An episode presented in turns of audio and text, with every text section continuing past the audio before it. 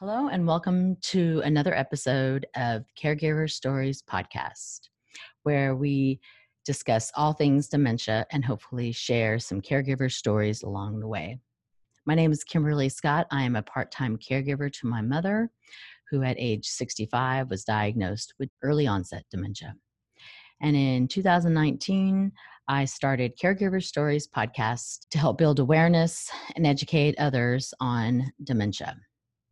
As well as the most important thing I want this podcast to do is spread awareness and get people talking about the what if your loved one can no longer care for themselves. Then what? What's the plan? If you want to share your story or if you have knowledge on dementia and want to be a guest on Caregiver Stories Podcast, please go to thatkimberly.com to sign up to be a guest. And you can also listen to other episodes, choose the platform you wish to listen to the podcast on while you're there. And now that we got that out of the way, my guest today is Lisa B. Capp. Hello, Lisa. Hello, Kimberly. How are you? I'm doing great. Thank you. I appreciate you joining me today and sharing your story. Having me. Awesome. Well, give the listeners a little bit of background about who you are and what led you to do the work you do with dementia. Absolutely. So when I introduce myself, I tell people I'm a writer, an activist, and a dementia caregiving survivor. Mm. I shared a journey through dementia of 18 years with my mom, Vera, who passed away in 2015. I'm sorry. Thank you. Those 18 years began with my mom moving in with my husband and I after my dad passed away. So half of the journey was spent living with us as her disease manifested and progressed. And then the last half of her journey, 9 years, was in full memory care. Wow. I, at the time, was working for a Fortune 100 company as an international consultant in high tech. And I was traveling the world and trying to manage caregiving. Mm. My husband playing boots on the ground through a lot of that. So I really believe now I've retired, and as a former family caregiver, I am giving back. I am spending time with folks like you mm-hmm. who are doing awesome things in this community, helping others to understand and deal. Yeah. Thank you. I know what it feels like to have to travel and be everything to everyone at the same time, because that's what happened when my mom was diagnosed. It was juggling my life and her life at the same time, and trying to figure it out was very difficult, for sure. I think your generation, this generation of caregivers for, especially as in your case with your mom, a young onset diagnosis, is emotionally much more complicated. And so my heart goes out to you and what you're dealing with, likely at the peak of your career and long-term caregiving. That's a lot.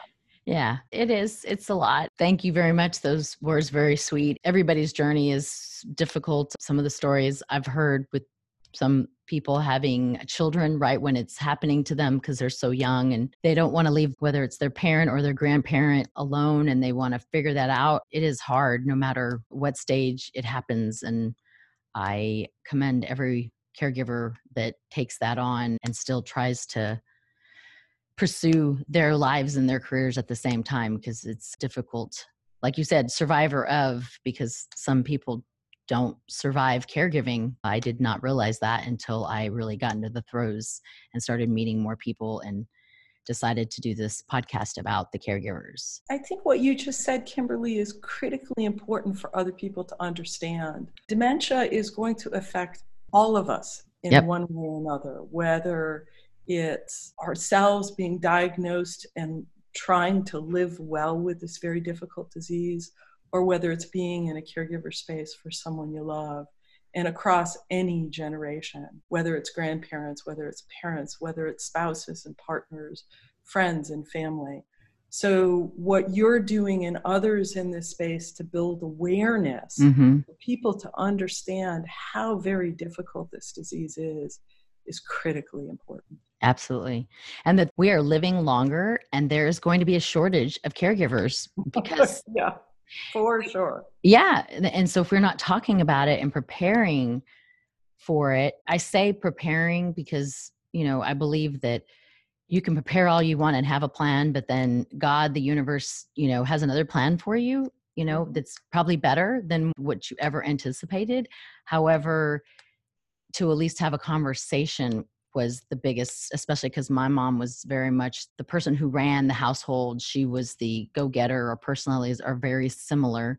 So I know that if we had had just even a 30-minute conversation about these things, the first 2 years of when she was diagnosed, I wouldn't have been guessing. And that's what I was doing. I was trying to figure it out as I went.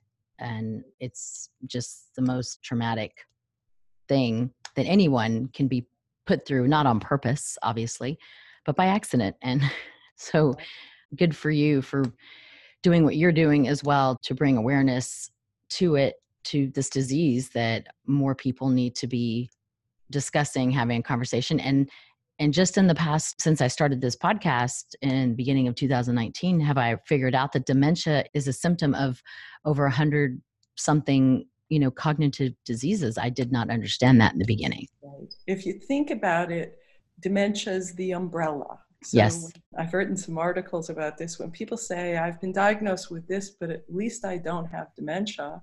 Dementia is the overarching disease that Alzheimer's and Lewy body and vascular dementia all fit under. And we have to understand them. There's two parties in this disease that are critically important.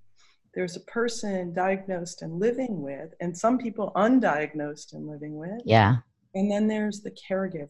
And I'm really focused in my work today on the caregivers because right now, finally, a lot of money is going to research. I'm very hopeful.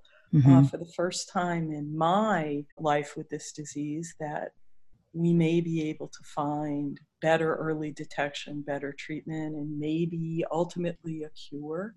So that's a wonderful space. I wish it were faster. I wish we could get answers now.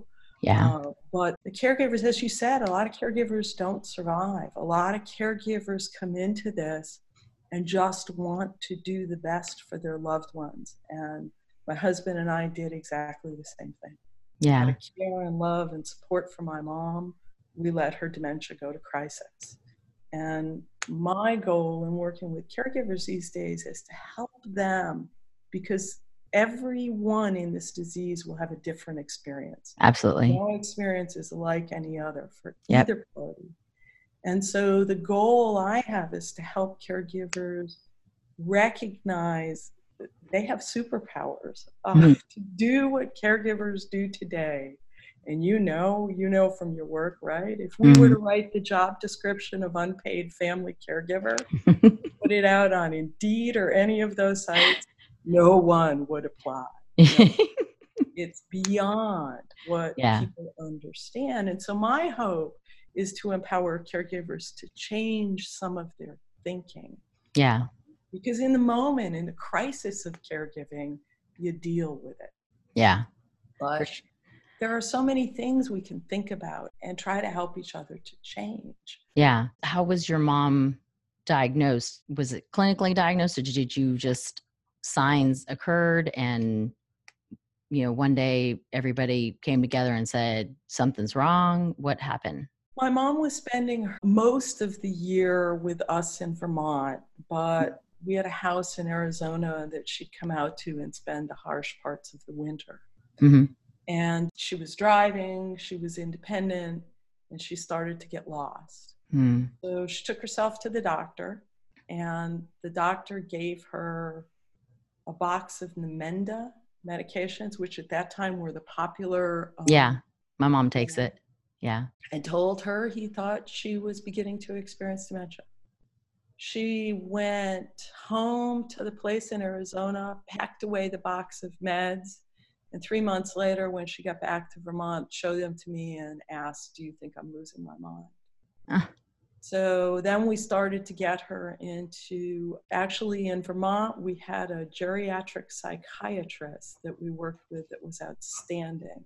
Although she was never at that time, you weren't diagnosed, because at that time, the only diagnosis was postmortem.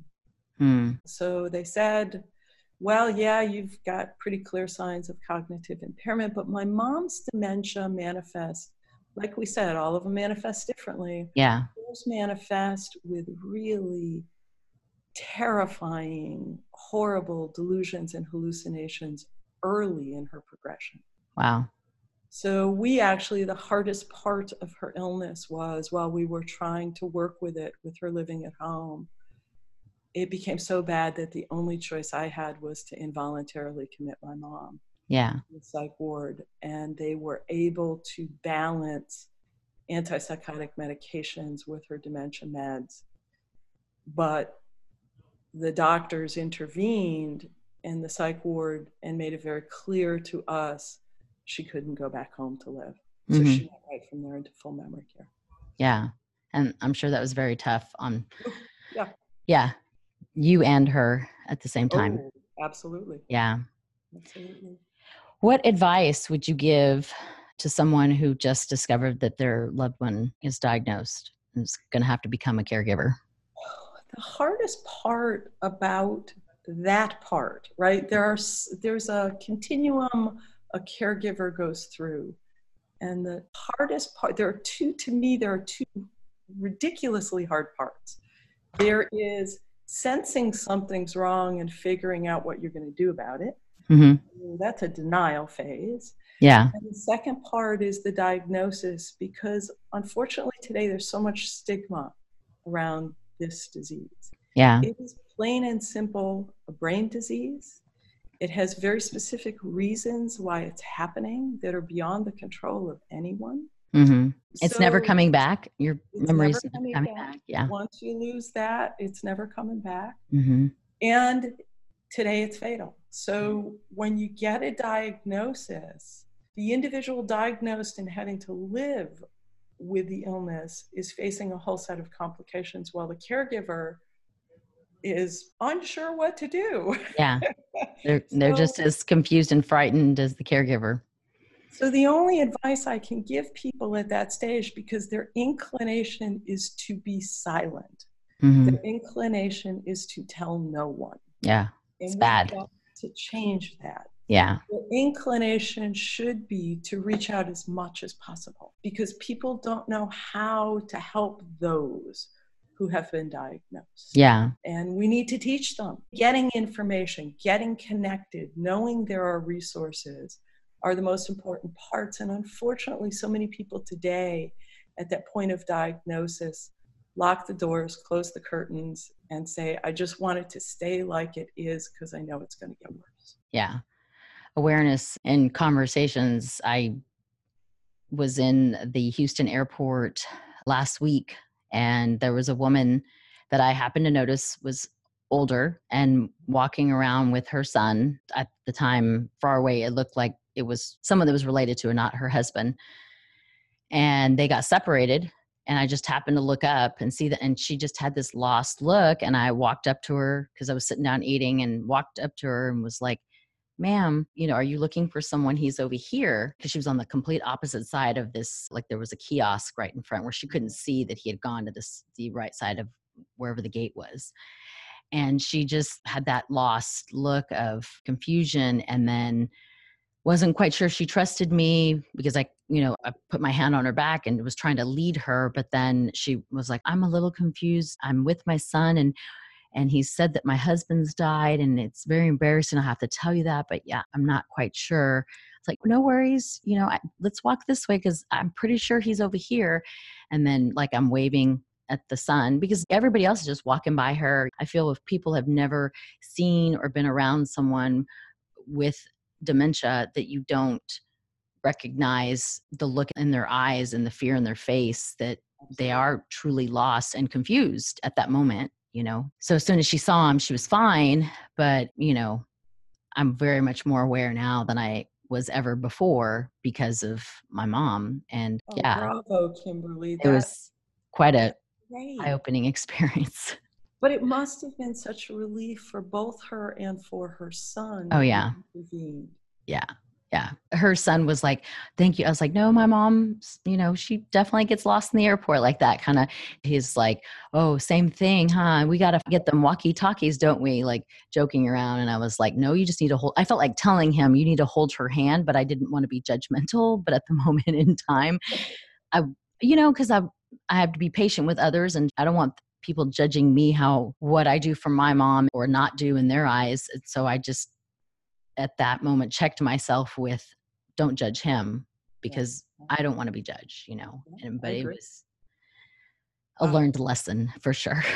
Well, but that should be what we're all doing, right? Yeah. In public spaces and helping. But you hit on it. You had a recognition. You noticed what she was saying without words. Yeah. It's critically important. Yeah. I always ask one thing. What would you want people to know when it comes to dementia? I want people to know. I had a phone call with a colleague yesterday who is living well with dementia. He's just an amazing man, young onset, like your mom, Kimberly. And he's an advocate beyond what I can imagine. And he's fighting hard for people to know that when it comes to dementia, they need to know that you can live well with dementia.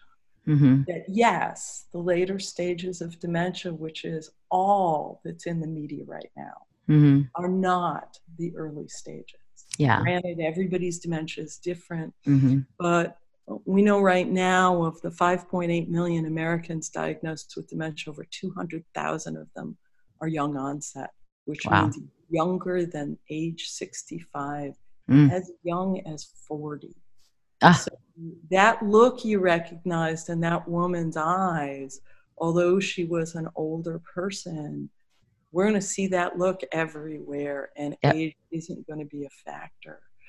So I think what I want people to understand is, for caregivers, there's a continuum of care. For those living with, there is a continuum of the experience, and it's not end stage. Ultimately, it is today, unfortunately, but there's a lot of life in the disease, like so many diseases.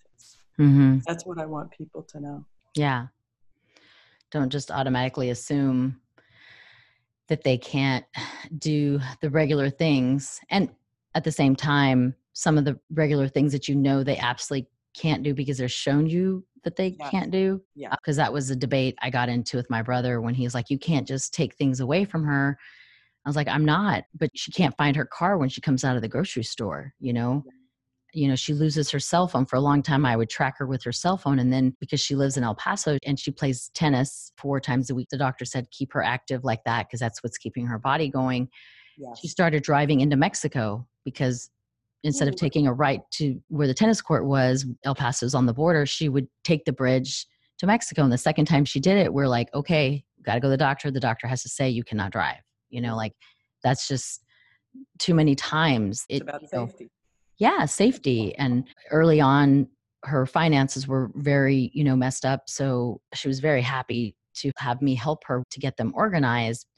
And a friend of hers said they usually are willing to give up things that give them their own angst and stress. And driving is usually the last one because that's their independence. But your mom seemed to be very happy that you were good with making sure her bills got paid on time, you know, and things of that sort. So I did get those sense of feelings and reassuring that what I did take off her plate was good, but like other things, you know, from going to the grocery store with someone she wants to do, you know, washing her own dishes she wants to do. Like there are things that they still want to do, and letting them do those things that are safe, not cooking. She doesn't cook anymore because she has a caregiver now during the day that we found that enjoys spending time with her and is funny and fun and gets out with her because she's still very physically healthy. So that's the part, isn't it? Yeah. That's the hard part. But all of this comes from, Kimberly, your ability to talk with her, your ability to continue to try to understand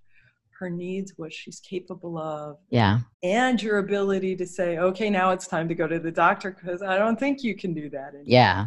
Yeah.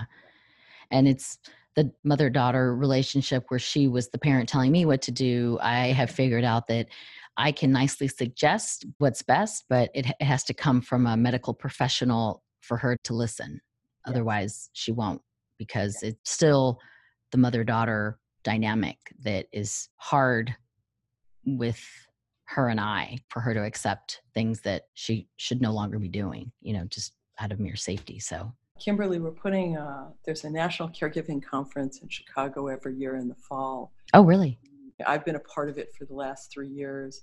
And one of the presentations I'm sharing the stage with another colleague on is called Complicated Journeys Through Care. Mm. And when daughters become caregivers for mothers, there is often a complicated journey there. Yes, yes. And because my relationship with my mom beforehand was good, like my mom, you know, is one of the strongest people I know. She taught me my work ethic. Like she was the best mother I could have ever, you know, prayed for, wished for. And I know it's my duty to now make sure that she's comfortable. I learned from her because she took care of her father and mother. Mm-hmm. You know, that was the thing that I had no problem doing, but yet at the same time, because I don't want her to be mad and angry at me all the time. I don't want to ruin the relationship. I don't want it to affect how she feels about me, right? Or I feel about her in the end, you know? Right.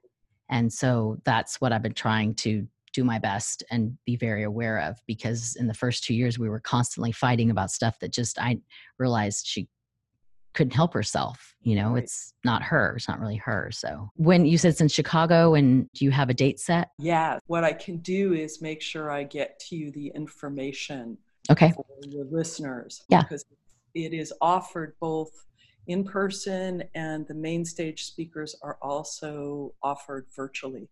Okay. The registration for virtual is free. Okay. Caregivers often can't get away.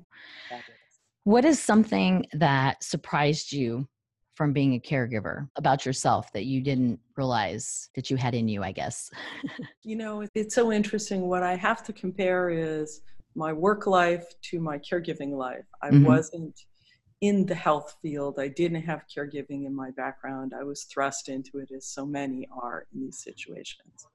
And what I learned was about the difference between fear and courage. Mm. And, you know, fear in my business life didn't feel like fear in my caregiving life. Fear in my caregiving life could be paralyzed in a moment I didn't understand, in a moment I didn't know what to do. But what I came to learn, and what I share with a lot of caregivers these days, is that fear is really fundamentally about a belief that something will cause pain or harm. Mm-hmm. And courage, if we can flip it around and think about courage, courage isn't the absence of fear, it's feeling the fear, but taking the step anyway. Yeah. And that's what caregivers do every single day. Yeah. They do what they need to for their loved ones. So I developed this really simple exercise, and I used to use it in my work life, but applied it to my caregiving life. And it's a simple subconscious practice. So in a moment of fear in caregiving, because the day is usually filled with them, I first ask myself, what am I afraid of right now? Not next week, next month, or the end of this journey. What am I afraid of in this moment? Mm-hmm. And then I think through if that fear is real or perceived, if it's rational or irrational, because a lot of fear around caregiving is irrational and perceived. I think I believe this about it, but it's perceived. It's not. Yeah. And then the third piece is to question what's possible. What can you do in this moment? What's possible? And lastly, to reflect. When I look back on this moment, will I be proud of what I did, or will I really want to do it all over? And what this exercise is about, plain and simple, Kimberly, is we as caregivers are so attuned to the behaviors of the people we're caring about. You talked about in the early stages with your mom, trying to figure out what would work, what wouldn't work, what sets her off, what doesn't. Mm-hmm. What we fail to do is understand the patterns of behavior in ourselves. Yeah. So if we can stop and ask, what is it I'm afraid of? If we can think through, is it real? Question what's possible, and then just add that kicker about, will I be proud of how I behaved in this moment? Mm-hmm. I can tell you there were lots of moments in my caregiving I'm not proud of.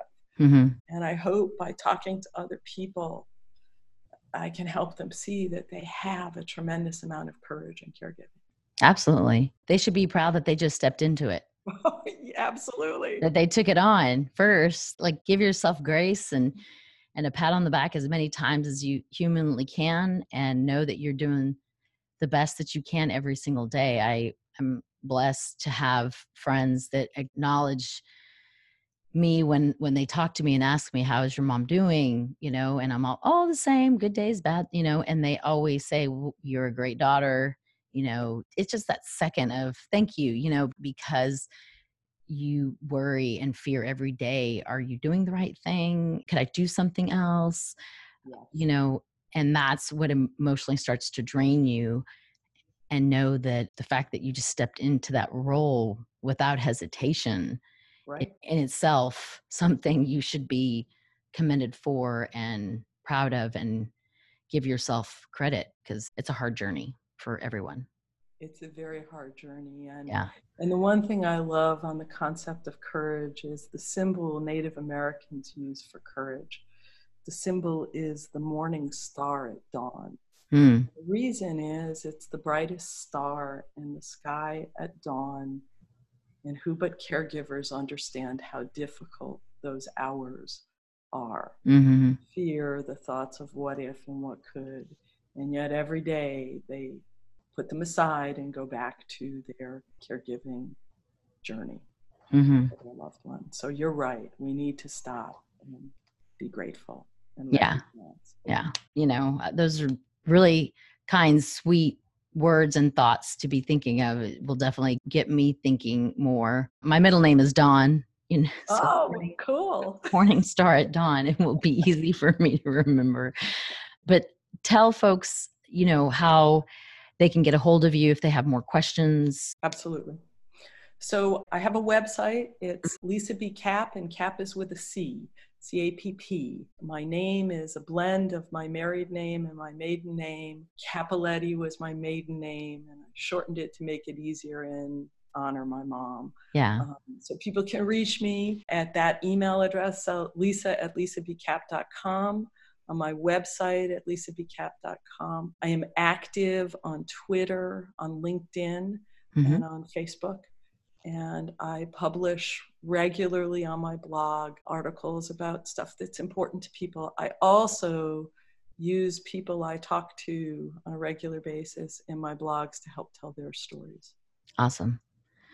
Well, I appreciate you so much for being a guest with me today and sharing your work and your story and the things that you're doing to bring awareness to this horrible disease and to the caregivers that have the courage and getting out there and jumping in, because it's definitely needed for sure. And Kimberly, I appreciate your work, because you are introducing this in a segment of our population that's just getting introduced to it. So keep up the hard work. I appreciate you. I appreciate you so much.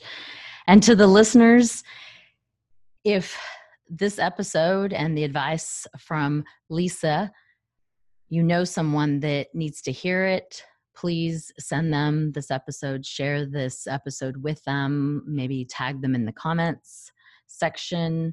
And if you'd like to listen to other episodes, again, you can go to thatkimberly.com. to pick which platform to choose to listen to the episodes on. And until next week, remember, sharing is caring.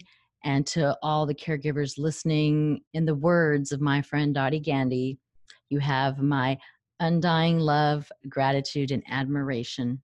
And to all those that have not had that tough conversation with their loved ones about what if they get dementia and they can no longer take care of themselves, then what's the plan? Because I wish I would have had that conversation with my mom for sure. So thank you, Lisa, so much. Thank you, Kimberly. Have a great one. You too.